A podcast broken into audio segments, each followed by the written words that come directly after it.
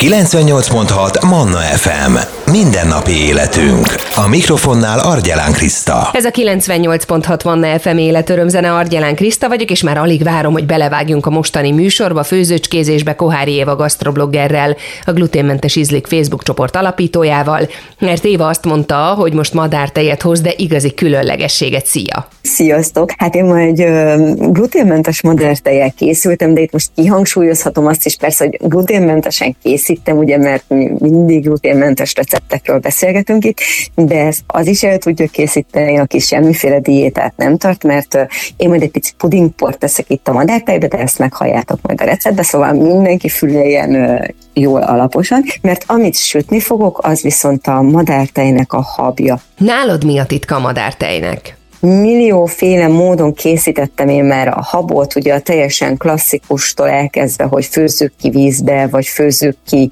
mm, tejbe ezt a habot, mielőtt a sárga masszát elkészítjük, ugye utána a tejbe, tehát ez a teljesen klasszikus verzió. Aztán jött ez a, a mikrohullámú habos őrület, éveken keresztül én is mikrohullámú sütőben készítettem a habot, és nem olyan rég gondoltam, hogy kipróbálom, hogy mi lenne, ha én sütőbe készíteném a habot. Ugye, mint ahogy a mágyarakásnak a tetejére is tulajdonképpen egy teljesen hasonló habot mm, sütünk meg, hát ugyanez működhet madártejjel is.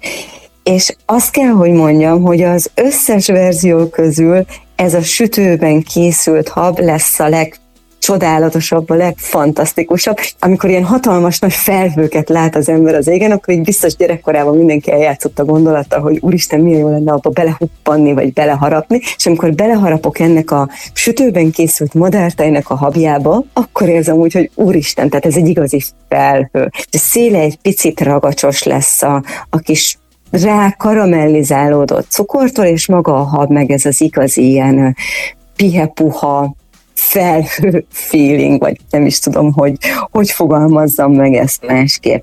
Ugye szokták mondani, hogy ahány ház, annyi madártej, tehát igen, az eredeti madártejbe ugye nem szoktunk se lisztet, se pudingból tenni, hanem jó sok tojással készül, és a tojásnak a sárgája az, ami így besűríti tulajdonképpen a tejet. Én viszont úgy szeretem a madártejet, hogy ha abba a kanál megáll, és olyan igazán krémes lesz az állaga, ennek a sárga kis alapnak, úgyhogy én teszek bele egy pici pudingport. Mi kell a madártejhez? Nézzük a hozzávalókat egy liter tej, ezt természetesen, aki tejmentes diétában nyugodtan készítheti növényi itallal is.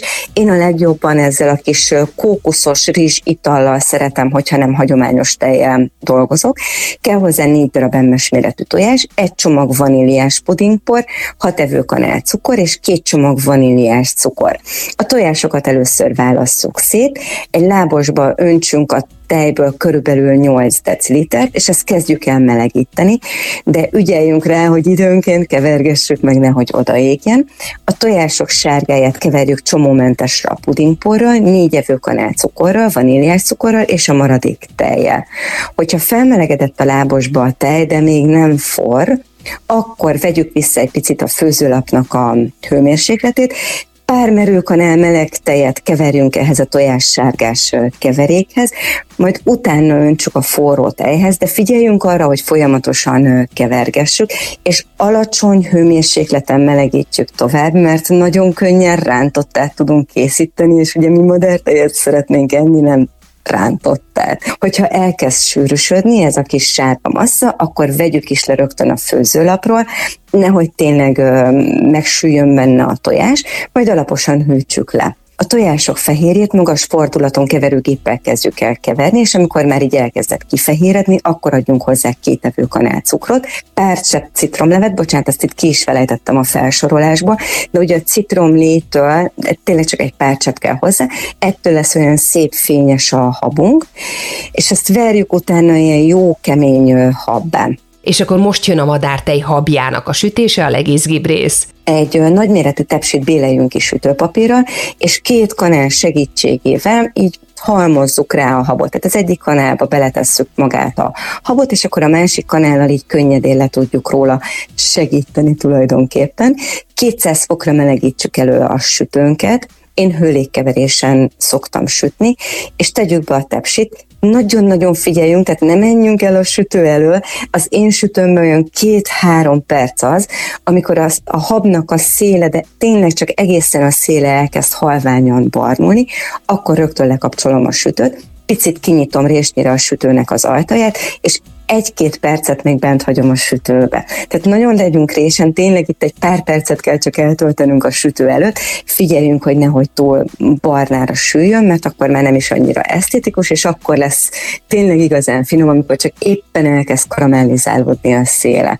A jól lehűtött madártejet pedig tálaljuk a kis felhős habocskánkkal. Éva, nagyon szépen köszönjük! Én is köszönöm, sziasztok! Kohári Éva gasztroblogger, a gluténmentes ízlik Facebook csoport alapítója osztotta meg velünk a sült habos madártej receptjét, amit nem csak gluténmentesen lehet természetesen elkészíteni, érdemes vele így is ebben a formában is egy próbát tenni. Ez a beszélgetésünk is, és a recept is visszahallgatható a Manna FM podcastján, akár itunes akár Spotify-on lehet majd keresni.